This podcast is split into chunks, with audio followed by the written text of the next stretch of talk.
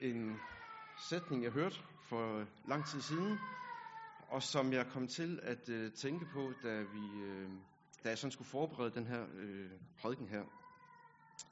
En lille detalje i teksten, som øh, slog mig som en erfaring, som mange mennesker måske øh, kan genkende. En toller, han står lige dernede døren, sådan halvvejs på vej ind. Men han ved ikke helt, om han vil ind. Han stod afsides og ville ikke engang løfte sit blik mod himlen, men slog sig for brystet og sagde, Gud, vær mig sønder nådig. Det er det, vi skal være sammen om. Skam, som øh, gør, at øh, det faktisk ikke er så nemt at komme ind af kirkedøren. For nogle år siden var der sådan en ret berømt episode med en øh, politiker i Folketinget, Jens Rode, som øh, ikke ville til åbningsgudstjeneste. Måske en lignende erfaring. Og øh, det forklarede han senere. Sådan lige første omgang, så kom han med en ret øh, kontant udmelding, hvor han sagde, jeg har ikke lyst til at gå til åbningsgudstjeneste, fordi øh, jeg nægter at øh, gå ind i kirken med bøjet nakke og gå ud af kirken med bøjet nakke igen. Og så uddybede han det i et interview. Der sagde han, og det kan jeg godt sige her i LM, fordi han skyder ikke på jer, men på indre mission. jeg har erfaring med indre mission på både personlig plan og når det gælder kirken. Jeg sang i kirkekor i flere år og hørte hver anden søndag på Indre Missions forkyndelse af evangeliet om Indre Missions forhold til livet på jord.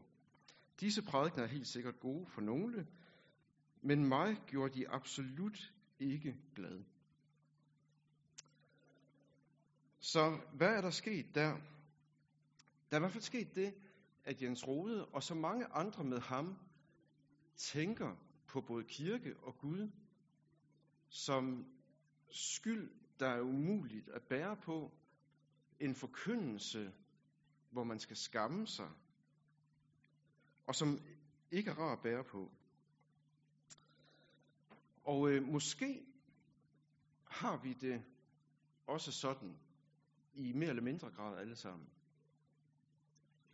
Der er i hvert fald noget, som jeg godt kan genkende i det, og som gør mig dybt og inderligt ondt, når jeg hører sådan noget med, hvad skal jeg med kirken? Jeg har det dårligt nok i forvejen.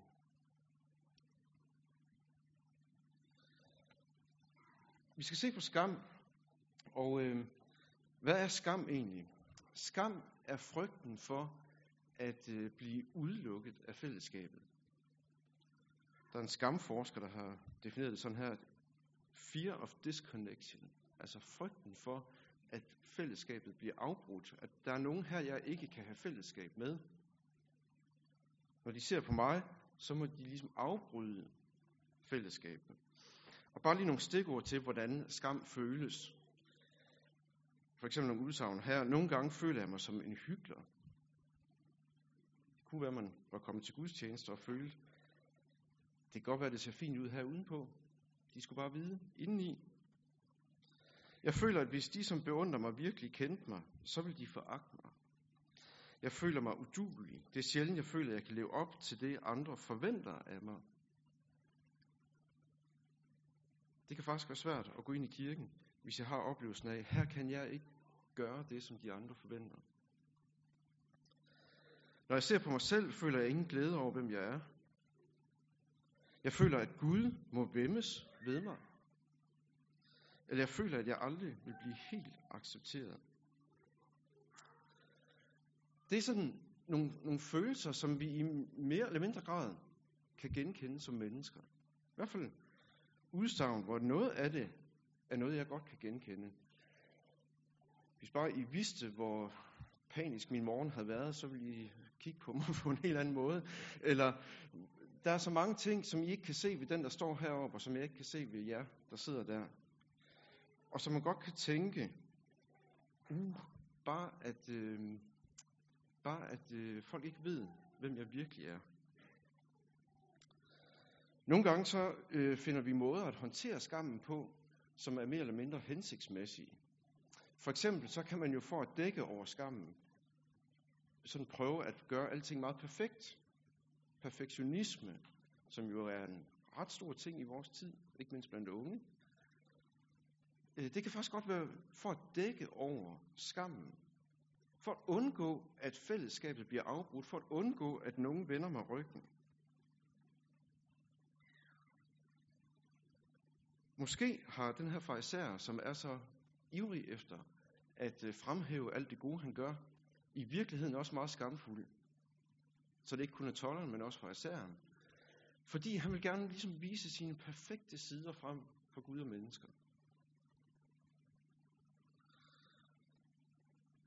Men ellers så synes jeg, at tolleren, for mig, da jeg lige læste den her sætning, han står sådan lidt for sig selv, lidt afsides.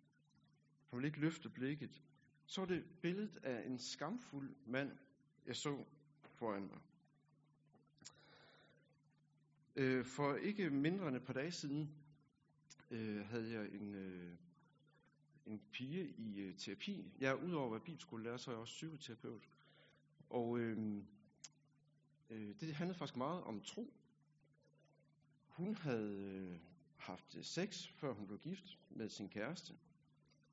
Og øh, det vidste hun egentlig godt, at det øh, var ikke noget, som Gud synes var en god idé. Det var bestemt heller ikke noget, hendes forældre synes var en god idé. Og hun vidste også, at alle hendes efterskolekammerater, de ville nok også tale bag om ryggen på hende. Øh, om det, som der var sket. Og i, i årvis havde hun simpelthen ikke følt, at hun kunne være med i sin ungdomsfællesskab. For de ville snakke om hende. Hun kunne ikke være der med det. Hun kunne ikke fortælle sine forældre det. Selvom hun havde en fornemmelse af, at de nok mistænkte, at der var sket noget. Og hun havde det så dårligt med sig selv. Men der var faktisk kun lige et par stykker, som vidste det om hende. Og det har ødelagt fællesskabet med andre. Det har ødelagt også fællesskabet med Gud, faktisk. Hvis bare de vidste, hvem jeg i virkeligheden er, så ville de foragte mig. Sådan hører jeg også tolleren, når han siger, Gud vær mig sønder nådig. Altså, der må kun være foragt til overs for mig. Kan man ikke løfte blikket. Og skammen ligger faktisk både sådan i kroppen. Man kan mærke det i kroppen, men, men det afspejler sig i blikket. Kan jeg se andre i øjnene? Det kan jeg ikke, hvis jeg er fyldt af skam.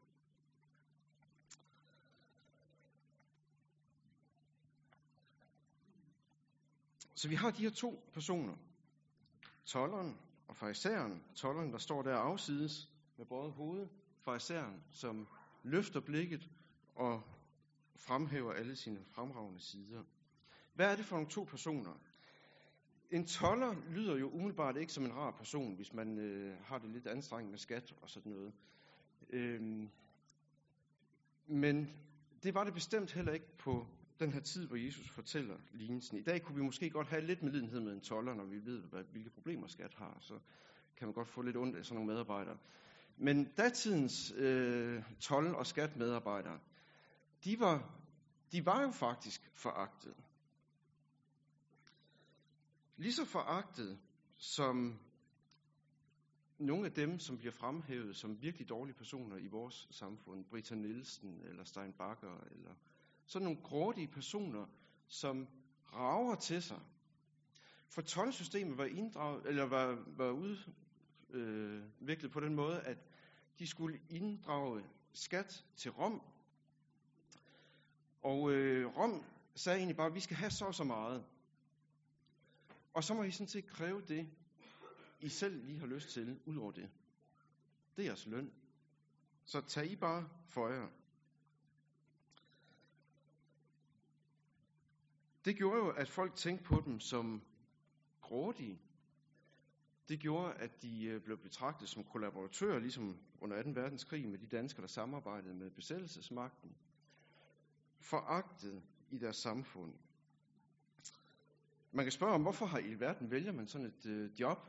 Jamen det kunne være, at han på et eller andet tidspunkt, måske i sin opvækst, har været så fyldt af skam, at han tænkte, hvis nu jeg bare bliver rig, så vil folk respektere mig. Og det var en måde at blive rig på.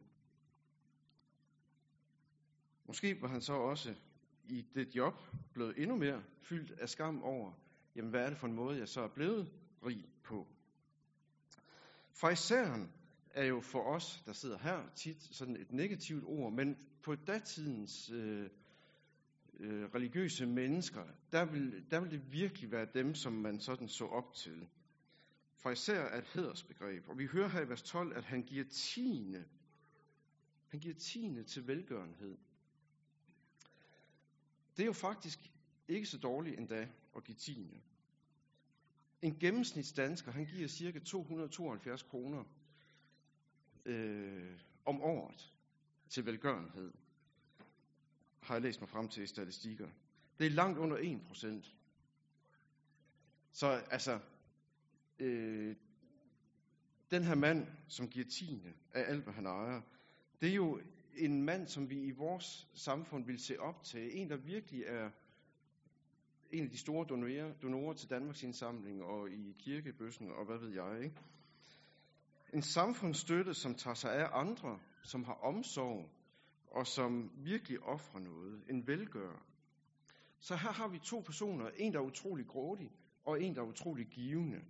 En velgør.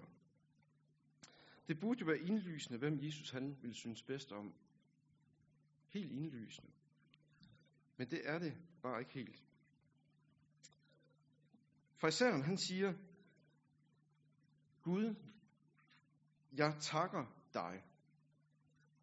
Gud, jeg takker dig. Hvis din bøn starter med det, hvad vil du så sige? Gud, jeg takker dig. Normalt vil man jo sige, jeg takker dig for, at du har givet mig det, du har givet mig det. Tak for, at du har givet mig det. Det som han siger, Gud, jeg takker dig for, at jeg giver dig det og det og det. Tiende. Jeg faster. Jeg takker dig for, at jeg er blevet så god. Det virker jo helt grotesk.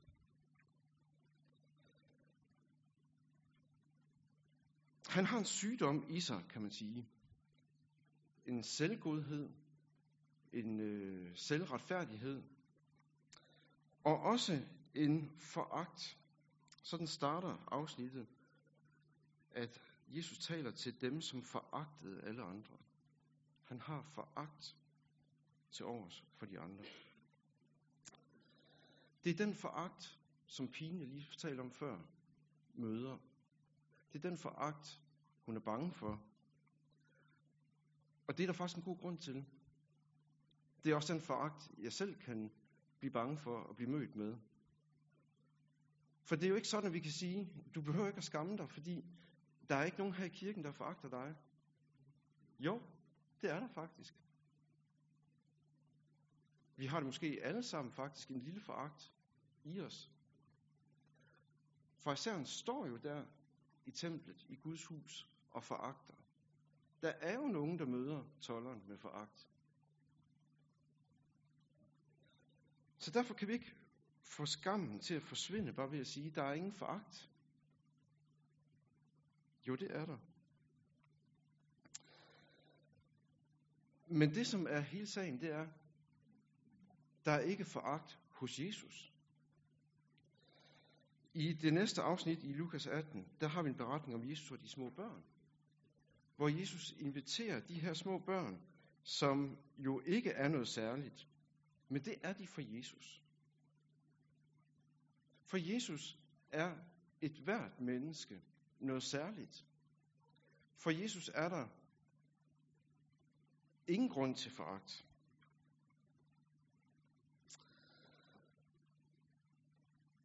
Så det vi kan sige til dig og mig og tolleren, som nemt kommer til at skamme os og bliver bange for foragten, der må vi sige, der er retfærdighed til dig hos Jesus. Der er ikke foragt. Det bliver sagt her, det var ham, altså tolleren, der gik hjem som retfærdig. Gud, Jesus, møder den skamfulde på en helt anden måde, end vi som mennesker kan. Jeg tror på, at Jens Rode har mødt foragt og har haft det en, op, en genuin oplevelse af, at det var svært at være i den kirke. Og det tror jeg, der er mange andre af os, der også kan opleve. men ikke hos Jesus. Og derfor skal vi lytte til det, som Jesus siger til os, når vi kommer i kirke, og ikke det, som vi møder fra mennesker. For det er et fællesskab af søndere og foragtere.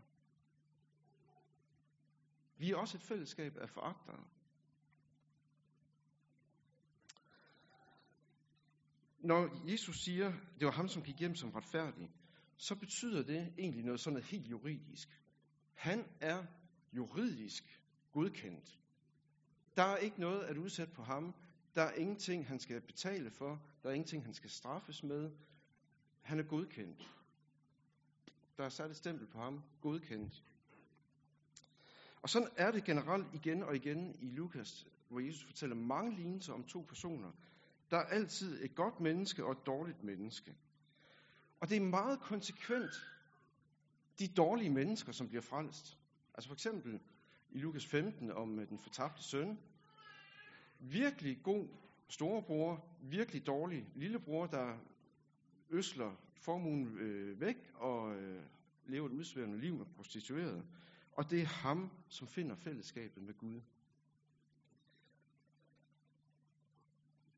Lidt et andet sted i Lukas 7 har vi en farisæer, og så har vi en kvinde, som er grebet i hår. Og det er kvinden, der er grebet i hår, som er den, der bevarer fællesskabet med Gud. Hvis man skulle sige noget om Jesus, især i Lukas evangeliet faktisk, så må man sige, at Jesus han er den ultimative shamebuster. Altså ham, der virkelig fjerner skammen. Han kender ikke til at møde mennesker med foragt. Og han formår at kigge på dem på en måde, så skammen forsvinder. Så de kan være der. Og sådan er hele hans fællesskab af disciple og dem, der følger omkring ham. Mennesker, der havde god grund til skam, men som bliver sat fri i mødet med Jesus. Som simpelthen ikke oplever det i hans blik. Og igen og igen bliver mindet om, at sådan skal jeg også møde andre. Sådan er Gud, sådan er Jesus. Han kender dig helt til bunds, og der er ikke antydning af foragt i blikket.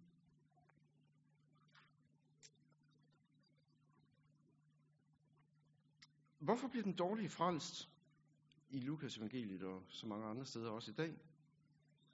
Det er jo ikke fordi Jesus han siger, at det er i orden at øh, prostituere sig eller at svindle. Det er ikke det. Det må vi faktisk gerne sige, jamen det er dårligt.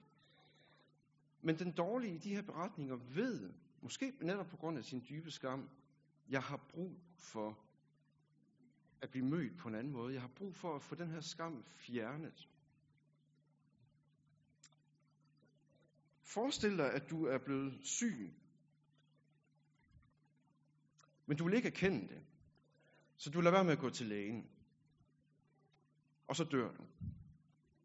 Det er sådan en lidt brutal forestilling, ikke? Du er syg, du vil ikke erkende det, du lader være med at gå til lægen, og så dør du. Hvad dør du så af? Dør du af sygdommen, eller dør du af din manglende erkendelse? Ja, det er i hvert fald også den manglende erkendelse.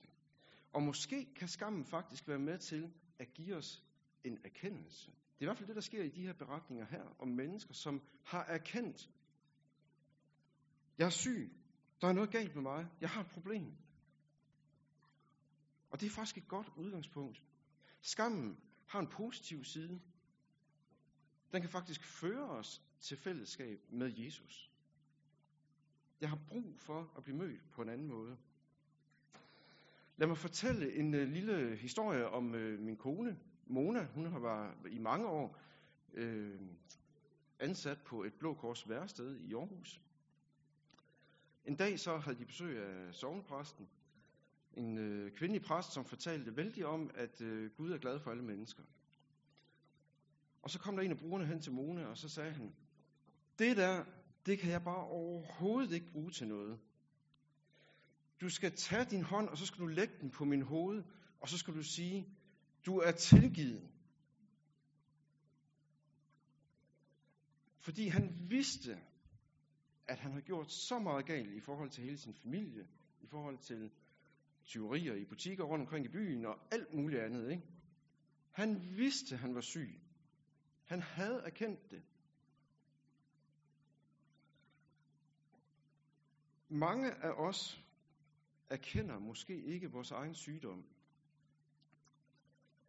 Nu har jeg sagt nogle gange, vi har alle sammen en lille smule foragt i os. Og det funderede jeg meget over, da jeg sådan lige forberedte mig. Har vi egentlig det? Og ja, der er i hvert fald en del foragt i vores samfund over for ryger, øh, folk, der spiser kød, alkoholikere, hvad ved jeg? Og også hos os, der bor den her foragt altså også. Det kan vi ikke komme udenom. Men har vi erkendt vores sygdom? Det er jo det, der er spørgsmålet.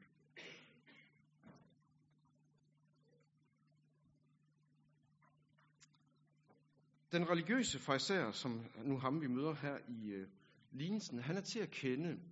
Han er jo den, der sådan siger, de, øh, de rigtig gode, dem der gør det rigtig godt med det religiøse liv, de er inde, og alle de andre, som øh, gør fejl i livet, de er ude. De gode er inde, de dårlige er ude. Danmark er fyldt af en anden slags farisæer, som jeg kunne kalde for de sekulære farisæer. Det er så nogen, som måske Jens Rode godt kunne komme ind under, uden at jeg lige skal bedømme ham på det. Men jeg hører i hvert fald tit fra alle mulige forskellige, at fordi der er så mange mennesker, som har oplevet, at de religiøse har dømt dem ude på en eller anden måde, de har i hvert fald haft følelsen af at være dømt ude, så indtager de den modsatte position. Hvor er det da godt, at jeg ikke er som dem? Hvor er det godt, at jeg ikke er sådan en snæver synet religiøs type? De er i hvert fald værd at se ned på. Eller dem bør man se ned på, ikke? De religiøse, de snæver synede, de er ude. De frisindede, de er inde. Det gik op for mig, mens jeg lige var i gang med, med forberedelsen. Ikke? Der er faktisk flere slags farisæer. Der er både den religiøse farisæer, men også den sekulære farisæer, som jo også er fyldt af foragt for andre. Tak for, at jeg ikke er som farisæerne. Hvordan lyder det? Tak for, at jeg ikke er som farisæerne. Det er jo en farisæisk udsagn. Evangeliet, det er noget helt andet. Evangeliet, det er hverken, at man skal se ned på de dårlige, eller at man skal se ned på de snævre synede, og vi dermed bare skal leve frit, som vi har lyst til. Evangeliet, det er de selvgode. Dem, som foragter andre. De er ude. De ydmyge. De er inde. Dem, som har erkendt deres sygdom, de er inde. Og det er helt vendt på hovedet, kan man jo sige. Ikke?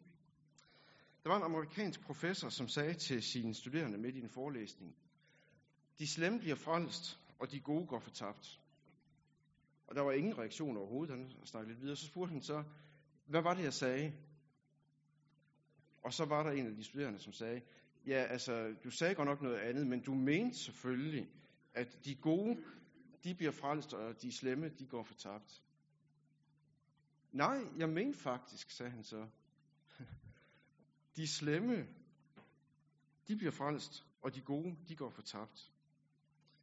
Fordi dem, som ved om sig selv, og det er jo lige det, man skal have med, dem, som ved om sig selv, jeg er slem, kan komme til Jesus. Dem, som ved om sig selv, eller tror om sig selv, jeg er god, vil de komme med deres sygdom til lægen, til Jesus. Hvis ikke de gør det, så er de i fare for fortabelsen.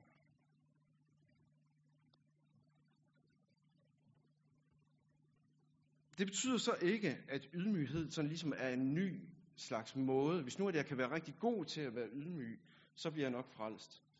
Øhm, jeg var faktisk ved at lave sådan en lille liste over, hvad er forskellen på de her fariserer og tolleren, hvad er forskellen på dem, og I kan jo se noget af det der, ikke også? Og så kunne man jo nemt komme til sådan at sige, nu skal jeg ligne tolleren, så nu skal jeg være rigtig god til at skamme mig, nu skal jeg være rigtig god til at slå blikket ned, og nu skal jeg være rigtig god til at være ydmyg. Men så har jeg bare lavet en ny slags tjekliste, som jeg som fariseren kan sige, tak fordi at jeg er sådan og sådan og sådan. Det går ikke. Det, der er pointen, det er, at vi har brug for nåden. Vi har brug for, at Jesus lægger hånden på vores hoved og tilgiver os og fjerner skammen. Vi har brug for at erkende sygdommen og komme til ham. Når tolleren i vers 13 her står afsides og ikke løfter sit blik og beder, Gud vær mig synder nådig, så er der faktisk et særligt ord, vi skal hæfte os ved. Normalt i øh, Nye Testamente, når mennesker beder den bøn, så bliver der brugt ordet eleos, ligesom i Kyrie, eleison, forbarmt over mig, bær over med mig. Og det er faktisk ikke det, som tolleren beder om. Det er en lille smule svært at oversætte, men i virkeligheden så bruger han ordet hilaskomai, som er bønden, Gud, forson mig. Forson mig. Det er en stærk bøn. Der er mange steder i Nye Testamentet, vi møder det her Kyrie eleison, forbarmt over mig. For eksempel den blinde ved Jericho. Og sådan er Jesus jo. Han vil gerne forbarme sig og bære over og have fællesskab med os. Eleos eller eleison er ligesom et udtryk for, at man vil gerne være god mod andre. Sådan er Jesus. Det vil han gerne. Så det kan vi fint bede om. Men her er der faktisk lige et, et punkt mere. Forson mig med dig. Og der er en væsentlig forskel, fordi det betyder ikke, og jeg havde en svær barndom, vil du ikke bære over med mig, eller øh, jeg har lidt svært ved at styre det der alkohol, bære over med mig. Nej, man påtager sig skylden. Og ved, jeg har brug for at få noget fjernet. Jeg har brug for forsoning. Ligesom brugeren der på værstedet. Det er jo let nok at sige, Jesus er sådan en, der siger, du skal ikke skamme dig, jeg vil gerne være sammen med dig, jeg vil gerne bære over med dig, og jeg vil gerne have fællesskab med dig. Men det gør han jo på baggrund af noget. Og det er derfor, at Jesus er den ultimative skamboster. Fordi han fjerner det, vi har at skamme os over. Skammen er jo nogle gange knyttet til noget, som må væk, for at vi kan være fri af skammen. Det her det er et øh, billede, hvis I kan se det. Et fotografi af en øh, tidligere modefotograf. Og det er han faktisk stadigvæk. Han hedder Michael Belk. Han var en meget højt betalt modefotograf. Så lærte han Jesus at kende lige pludselig. Og så bestemte han sig for, at nu vil jeg prøve at øh, lave nogle billeder, som viser noget af de her øh, stærke beretninger fra, øh, fra Nye Testamente. Og øh, han mixer sådan den bibelske, øh, de bibelske billeder, og så mere moderne ting. Så her har vi Jesus, der går sammen med nazisten. Hvordan kan Jesus gå sammen med nazisten? Det kan han på baggrund af de her to ting, at Jesus, han, han har eleos, han har forbarmelse, han bærer over. Men han er også den, der har fjernet nazistens skam. Så han har både medfølelse, men han har også gjort det, der skal gøres, for at vi ikke skammer os. Der må jo en straf til for nazisten og os, os andre, når vi gør noget galt. Og den tog Jesus. Han har fjernet det. Og det er jo det stærke også i det, vi skal være sammen om senere i gudstjenesten her. Her kan du modtage, hos Jesus kan du modtage nadveren, hans læme, hans blod, så der ikke er noget, der skiller os. Jesus offrer sig for dig, så du ikke længere bærer på nogen skyld, og derfor heller ikke har grund til at bære på nogen skam. Og ved nadverbordet, der rækker Gud egentlig både hilaskomai, altså forsoningen til dig, og så bærer han faktisk også, eller han rækker os også øh, forbarmelsen til os. Her har vi fællesskab med hinanden. Her har vi fællesskab med Jesus. Jeg har ikke grund til at slå blikket ned. Jeg må være her. Uanset hvad ham ved siden af må tænke om mig. Uanset hvad jeg tænker om mig selv, så må jeg være her med alle mine fejl i min fortid. Det har Gud gjort så konkret i nadveren. Ligesom for at sige, så kan du lære det. Der er ikke noget, der skiller os. Og vi skal også senere synge øh, velsignelsen sammen. Det er jo også en stærk forkyndelse af, Herren lader sit ansigt lyse over dig. Altså, der er ikke noget imellem Guds blik og mit blik, hvor blikket er slået ned. Han løfter sit blik mod dig. Han lyser over dig som en far, der elsker sit nyfødte barn. Og sådan er vi. Vi står der helt nye og rene. Og derfor er der kun den, den glade fars blik på os. Og det blik, det kan vi hvile i, og der kan skammen få lov til at blive, blive renset. Lad os lige bede sammen.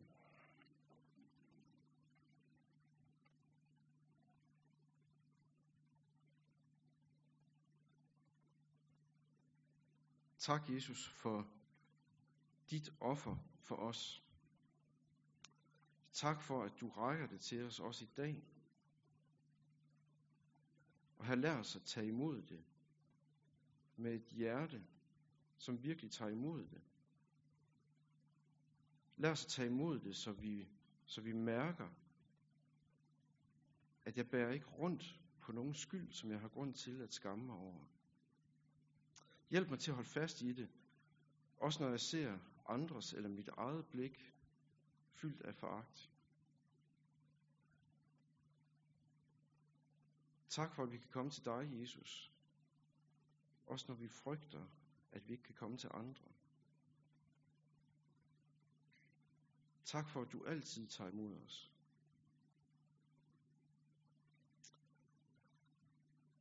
I Jesu navn.